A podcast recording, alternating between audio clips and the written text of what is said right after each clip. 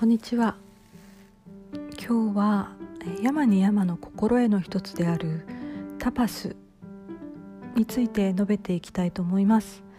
えー、参照するのはパタンジャリのヨガスートラという本、えーと、インテグラルヨーガですね。こちらの本の240ページや130 139ページあたりに書かれていることをお伝えしていくことになります。え本を持ってらっしゃらない方にも分かるように簡単にお伝えしていければと思います。タパスは日本語にすると苦行苦しい行いというふうに訳されるのでこう苦行って言われるとひるむんですけれども直接的な意味はタパス焼くこと熱を作り出すことっていうふうな意味なんですね。焼くことで純化していく不純なものを取り除いて強くする。というわけなんです。あの焼く時っていうのは何らかの熱とか痛みがあるわけなんですよね。なのでタパスっていうのは苦痛を受け入れること。何の苦痛もなかったら得るものは何もないというふうに書かれています。パタンジャリさんは本の中であのタパスの例として洗濯を挙げてるんですけれども布をきれいにするためには苦しみをくぐらなければならないっていうわけなんですよね布が。布にお湯をかけて叩いたり絞ったり熱を加えて乾燥機に入れて乾かしてアイロンをかけてようやく布が、えー、きれいになるわけなんです。であのー、大切なことっていうのはタパス、まあ、苦行っていうのが自虐とは違うんだよっていうことなんです。えー、タパスっていうのは霊的進歩成長っていうのを助けるんですけれども自虐はこれを妨げるわけなんですつまり、えー、霊的な成長がなければ自虐になってしまうわけなんですよねなのでもし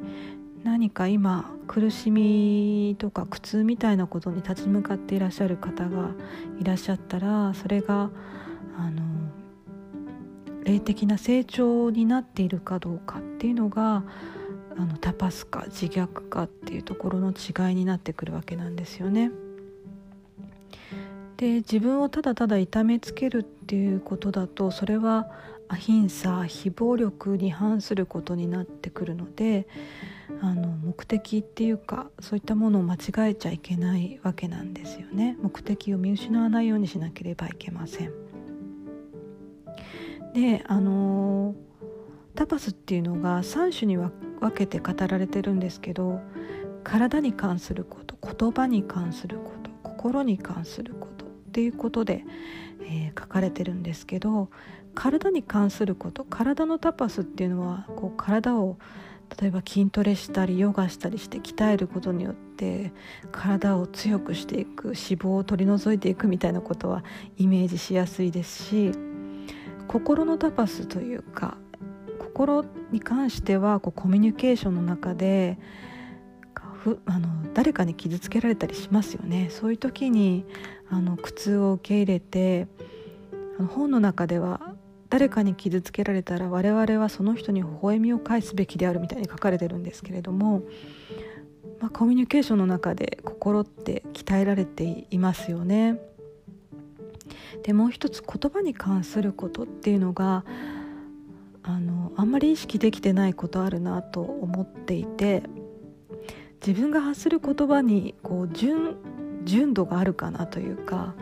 あの不純なものを取り除いて強くできてるかなっていうふうに考えるわけなんです。絵本の中では言葉っていうのは静音をもたらし静かで穏やか静かな穏やかさをもたらして真実に満ち快く有益でなければならない真実であっても快くないなら語るべきではなく心よくとも真実でないならば語るべきではないというふうに書かれてるんですね。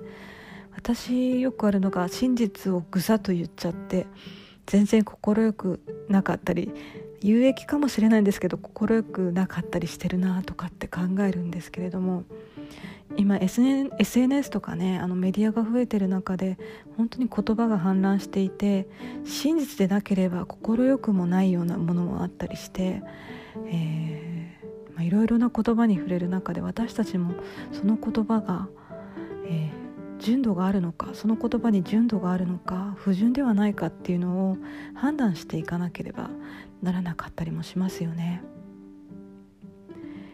今日はタパスについて述べていきましたけれども私自身すごくあの苦行というか自分が苦痛を感じるのは怖かったりあの嫌だったりするのでちょっと目を背けがちなんですけれども改めて、まあ、の自分を成長させるためのタパス進歩させるためのタパスっていうのは受け入れていかなければならないなと思った次第です。今日もお聴きいただきありがとうございます。